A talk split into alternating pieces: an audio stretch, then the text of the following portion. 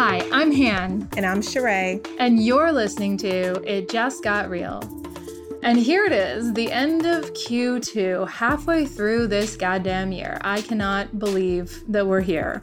Tell me, Cherae, what's been up with you? This moment, it got extra real. Like one of those, like, I'm reading this on the internet and the inside of my body is melting and I'm wondering if it's still there. Oh, God. Like, that was literally this week. So, the week started off kind of interesting in the community I'm in and tastemakers. I mean, tastemakers, in many ways, a lot of our communities in New York City, it's this interesting intersection between African Americans, you know, third, fourth generation, like African immigrants to the US, general, globally cool black people is kind of the way I think cool of it. black people like yourself. You know. In the image of the founder. Right. So that's kind of the squad and that a group of people that kind of see each other everywhere. But that group can be, it feels really big, but people like making moves in it is small to some degree, mm. at least the ones you know. Mm-hmm. And so at the top of the week,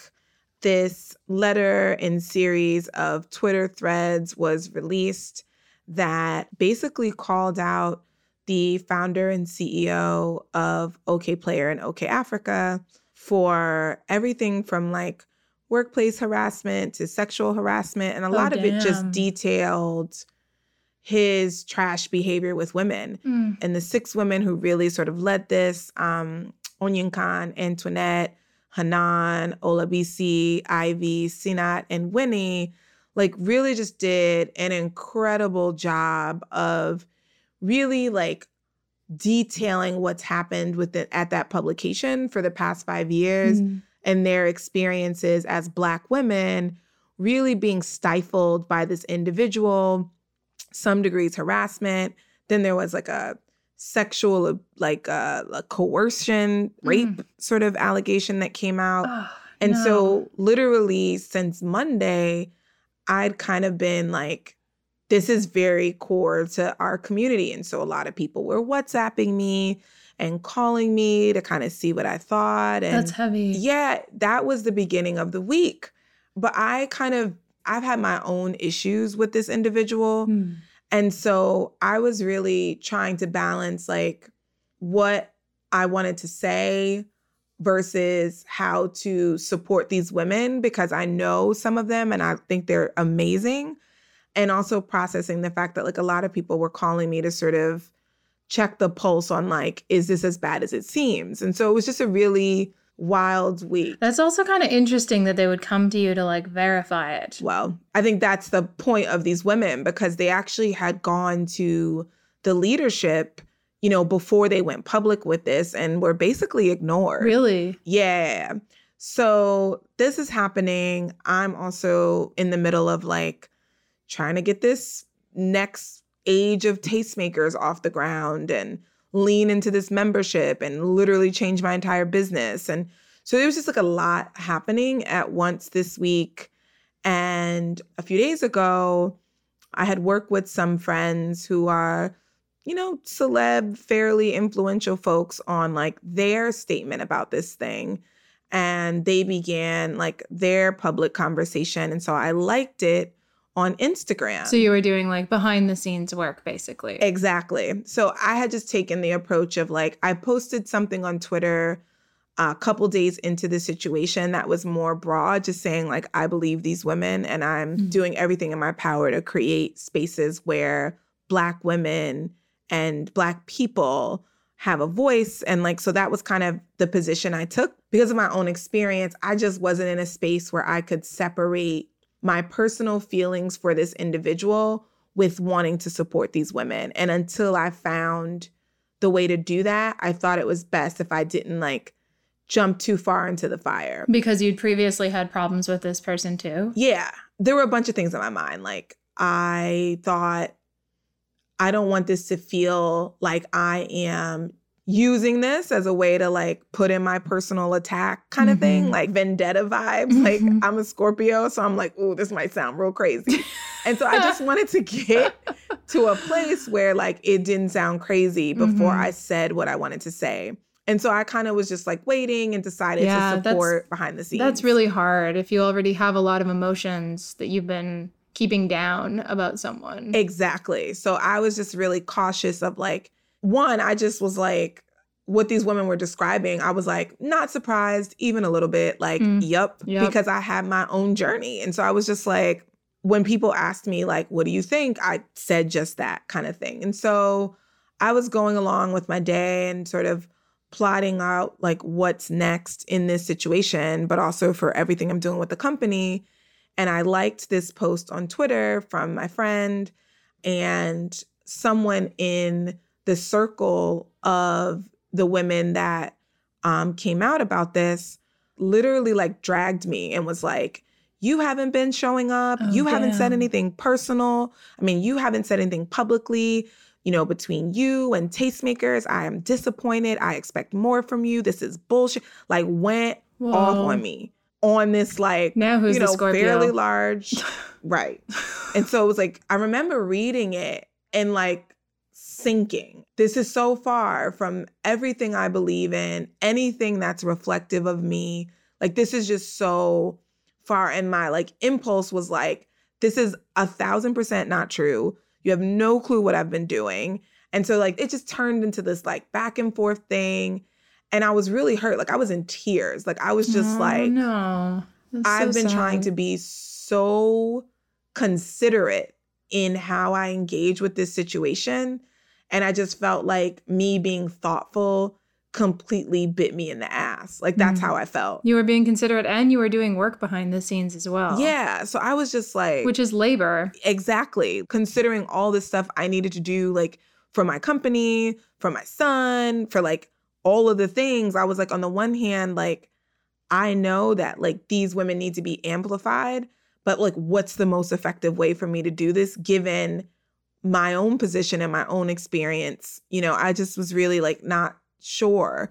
And I tend not to move when I'm not sure. I've moved in a different way. So the positive was like at some point, me and this woman, you know, had a conversation and I really realized that once you become a public face and you have that influence, sometimes that happens before you even realize that that's a thing. hmm And for a lot of the time at Tastemakers, I sort of half in, half out did that. Mm. But with everything we've been doing with the thread, I've been way more front and center as a representative. Yeah, definitely. It's much more your voice now than it ever was. Exactly. And so I felt like I was being told how I could support, and that was frustrating. But at the same time, listening to her rationale, I also was like, well, damn, like, this is something I have to think about now. People are looking for my voice. Mm. And as much as I was thinking about, like, I don't want to say the wrong thing and trying to be really considerate and not make it about me, it also was a glaring void that I had no idea would be a glaring void because I didn't consider myself and my own influence. right. I just didn't think about it at all. But it's so hard to know what your own influence is. Like to get outside of your own head and body and look at yourself and like it's hard to know those kinds of things. I think this is like something that everybody who is starting to have or maybe has become public like really struggles with. Because then the other side of it too is like, I remember a few years back, you know, when I was still super young, Tastemakers was like barely a year old. And I just made a series of like really critical mistakes that honestly I thought at that time would have like taken the company down. Hmm. And we came back from it, but it took time.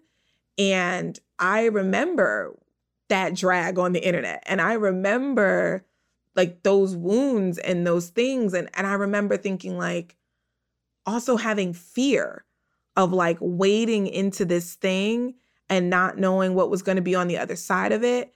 And so I think part of my hesitation was my own issues with this person and not wanting what I said to be so personal and maybe vicious that it would blur the line between like finally having a space to say something about him publicly and like supporting these women. Like I didn't want to do that. But the other part was like, have I been perfect? I don't want to put out something that seems like self righteous and like the weight of my own mistakes as a leader also making me fearful of finding my voice. Past mistakes making me hesitant to use my voice in this way and realizing, like, ooh, I probably got some healing to do, Mm. you know, in this too, because these layers of things are so deep that they paralyzed my ability to use my voice maybe in a particular way. So it was just a lot. Like it was Yeah, that's a lot. I mean, it's something that I'm honestly still sorting through. I hated how it happened. Like, I hated that I didn't feel considered at all for who I was in this, like, social media. I'm going to just come free. Like, I hated that it came out that way. But in my reflections, it's really also making me look at my own traumas as a leader and an, as an entrepreneur and just the blows you take, you know, as a woman, as me doing this for the first time, like all of the things, and realizing that I've buried so many things away to keep moving forward. hmm And like, I was extremely triggered by this situation with Okayafrica. Yeah. I've been marginalized. I've had men decide that I did something wrong and try to oust me out of my own community. hmm I've been in situations where I'm trying to move business forward and my own black men be the ones that decide like I think you're cute so I'm going to make this a sexual conversation Mm. regardless of like what I'm trying to get done. And so when this thing came out, I was just like I don't want to deal with this. Yeah. I want to move tastemakers forward. I want to close maybe a seed extension so I can lean into all the amazing things we've been learning about our community. And I don't want to deal with this. hmm And when I was confronted about it, I had to like consider all of these things. So it was very real. I think that's the part of this stuff that's like the hardest is the shock that it brings when you're like not ready to have to deal with it. Yeah. Like I've been in this situation before because like you I've also had terrible things happen to me, stuffed them down, never brought them up because you can't. Like what are the options, right? Lose your job, like take it to HR? Like I don't think so. We all know how that works. And so when this stuff happens to me, it's like I feel the same exact way, which is like I'm trying to write this email, I'm trying to get about my day. Like I wasn't ready to like take 3 hours off to go like do some like deep emotional healing from like wounds in my past from like 10 years ago right now. Like Right. that's something you schedule time for. It's not something that you just like are randomly doing on a Tuesday afternoon when it just like pops out of the blue on Twitter, but then like all of a sudden you are. Yeah. And I actually remember once I was working in a studio that was like mostly dudes, um, actually all men, I should say. I was the only woman there, and like something like that happened in it. And they, I was like, I need to like, I need to take a minute, like I need to just leave and like be out of here for a second. And they just couldn't understand why that was so difficult. And it really hit me that they have no clue how much like extra work we're doing when these things happen and how difficult it is to stay focused and Yeah. continue just doing our jobs, especially when everybody's relying on you because you're the founder and CEO. Yeah. That's really tough, Cherae. Yeah, it was definitely a hell of a week. Um, I mean, I think I'm still working through it, Mm. but it was very real. It was very real. Yeah, that is very real. It's also really interesting that people are like watching as much as they are. Like I remember a moment when something like this happened and I was aware that people like watch leaders, but I hadn't thought about it to that like granular like level of detail. Like, oh shit, they're like really watching everything, every single thing you do and say and where and how you move and all of it. Mm-hmm. And they're also watching the things that you don't do and don't say. Exactly. That's And- literally. I was like, well, damn, I didn't even and know. they're gonna have an opinion about it every single time and Yeah. like they're not gonna know that the reason you decided to stay silent is because you weren't feeling well that day or you were dealing with some other shit like they're always gonna have an opinion and you kind of always have to be ready it's like always having your game face on regardless of the situation and it it can be really tiring It is, but I think it's also like at first I was like just angry about the way it came out. but I was in the end grateful that it just forced me into deep self reflection. Right. It reminded me that, you know, as a person who's creating something, you sort of put stuff out into the world and hope that people show up.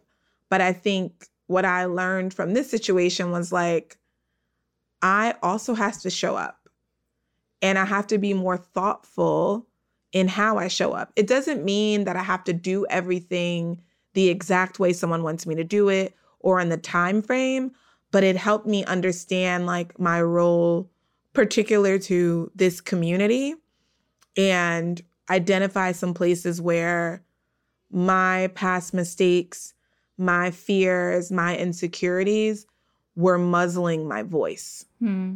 And realizing that, like, I need to heal and also take stock of the traumas I am holding on to, sort of the battle wounds from being an entrepreneur, being a female entrepreneur, being a Black woman entrepreneur, like all of those things that I just sort of absorb and keep pushing and making sure that, like, I am not allowing them so much power over me that I can't see.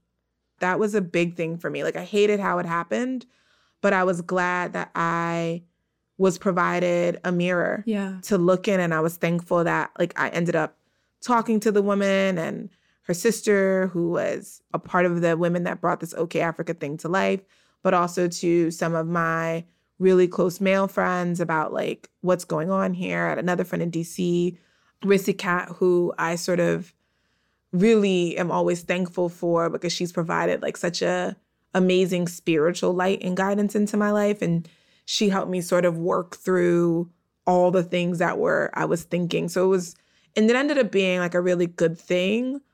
But Yeah. It's a tough way for it to happen. And also, it's a thing that takes a lot of time. and it was also just like a record scratch. Speaking of like Yeah. next part of our discussion today, like yeah. it was definitely that. My first record scratch moment of this week is sort of along the same lines. I don't know if you've seen it, but it just came out, I think today. This group of anonymous Black women wrote an open letter about Essence Magazine on Medium. Oh, no, I haven't seen it yet. And I think for me, both this Essence issue and the Okayafrica thing, as much as it's like, I think in our community, we don't speak about the shit within our community as much because there's so much fuckery happening in the larger world to talk about. Hmm. But I think we're also in this moment of reckoning because honestly, like Black women, sometimes it just feels like we have to deal with the shit from everybody. Hmm.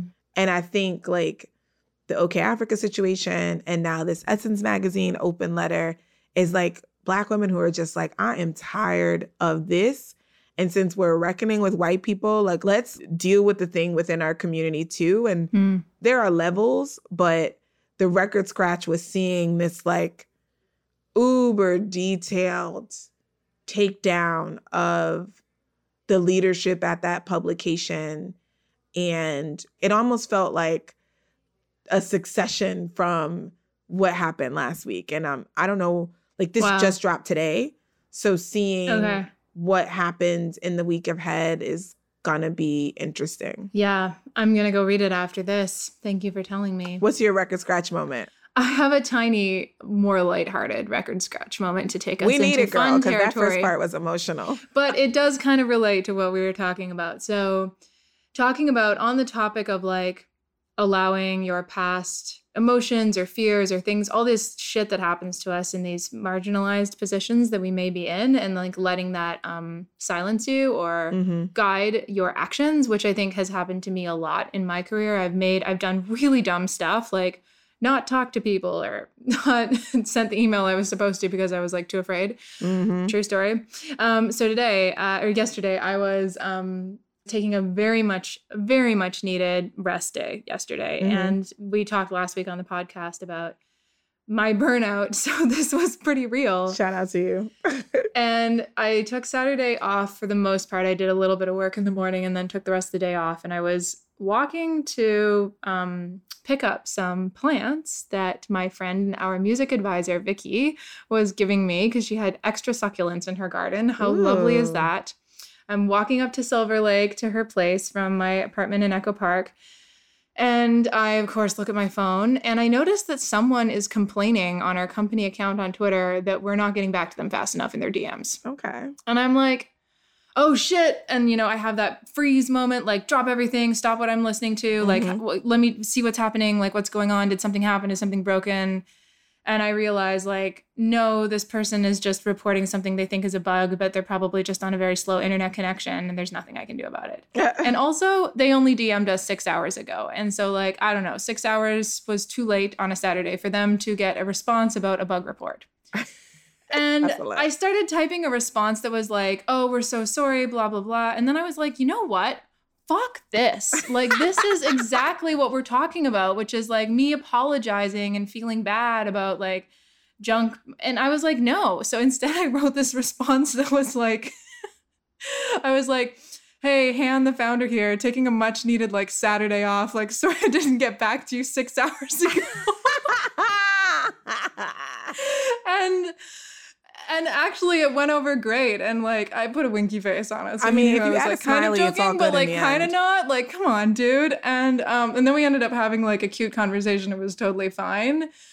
But i think also it was like a good reminder and wake up call to this dude that like yo we're a startup and like guess who runs the company twitter account? Me. and so like if i'm not responding to your dm it's probably because like i'm asleep or something like that and i can't do anything about this Because you gotta sleep. like you know um so that was a funny record scratch moment but it was a good um little realization to myself that like sometimes just taking the more honestly like probably like what a dude would do like that path like Mhm. resulted in a much better outcome and he probably remembers me more for it now too like Absolutely. i have a personality Uh, so i did that and then i went to go pick up my plants and they were beautiful I mean, Thank you for the plants, Vicky. succulents are and then I made some trash videos of my succulents i'm really excited about Look them Look at you. I'm into it. I'm into it. I'm into it. one day off and I'm like, I'm gonna grow a whole garden. Like, okay, whatever. They're all sitting outside, like not planted in the dirt. No, just there. Because I've been editing a blog post all afternoon. Girl, don't get me started with my afternoon projects. Like, why doesn't anything take the amount of time you think? So I've been not a record scratch, but a funny thing.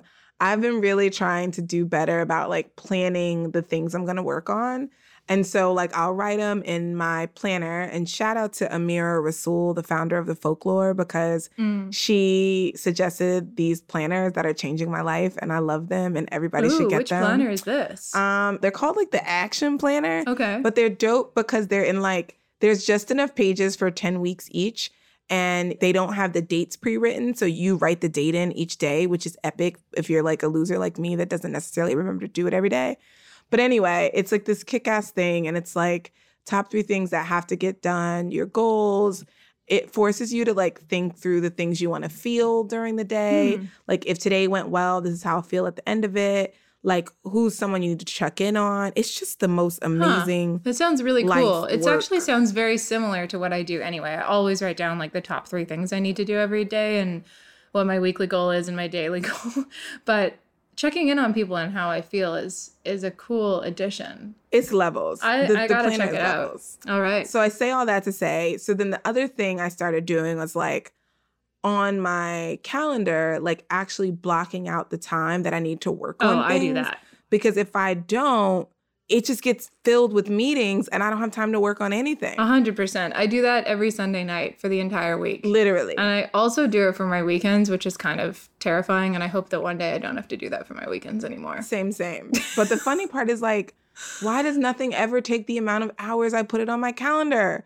So like I had all these blocks. I started today at like 7:30 a.m. I was ready.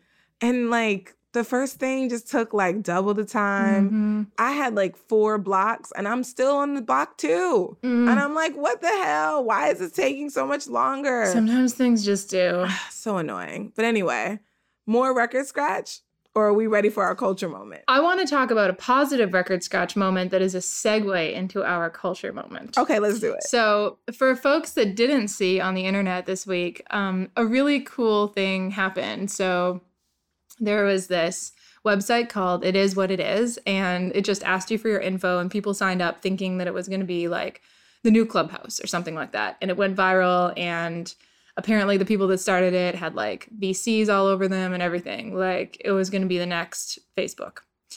But it turns out, and I heard about this yesterday in Clubhouse, that it was just a joke. And they started it like the eye mouth eye meme from TikTok, putting this in their Twitter profiles, like the emojis, Mm. like eye, lips, eye, that emojis. Mhm. And they made this website just kind of for fun, just sort of to see and thought it would be interesting and funny to like make a feature off of a meme, which is also very topical for me right now because we're kind of doing the same thing. Mhm. And so they didn't plan to make a product. Like it isn't anything. It literally is what it says on the tin. Like it is what it is. Mhm. And so they got all of this interest and these email addresses. And so they used it to to raise a bunch of money for charity, which was like such a cool thing. And they also did it like within 24 hours. Like I think the thing came out on like Thursday and like by Friday night they'd raised like 75k or, or more than that i think and given it to charity. And then i got an email today that was like hi this is what this thing was all about. This is the only email you'll ever get from us. For deleting this email list now. Bye. And it was just such a cute and extremely well executed product slash not product that um, had a really positive outcome and it was just it was just so cool and so adorable and i love what these people are making and they deserve it all I love it. I love stuff like that.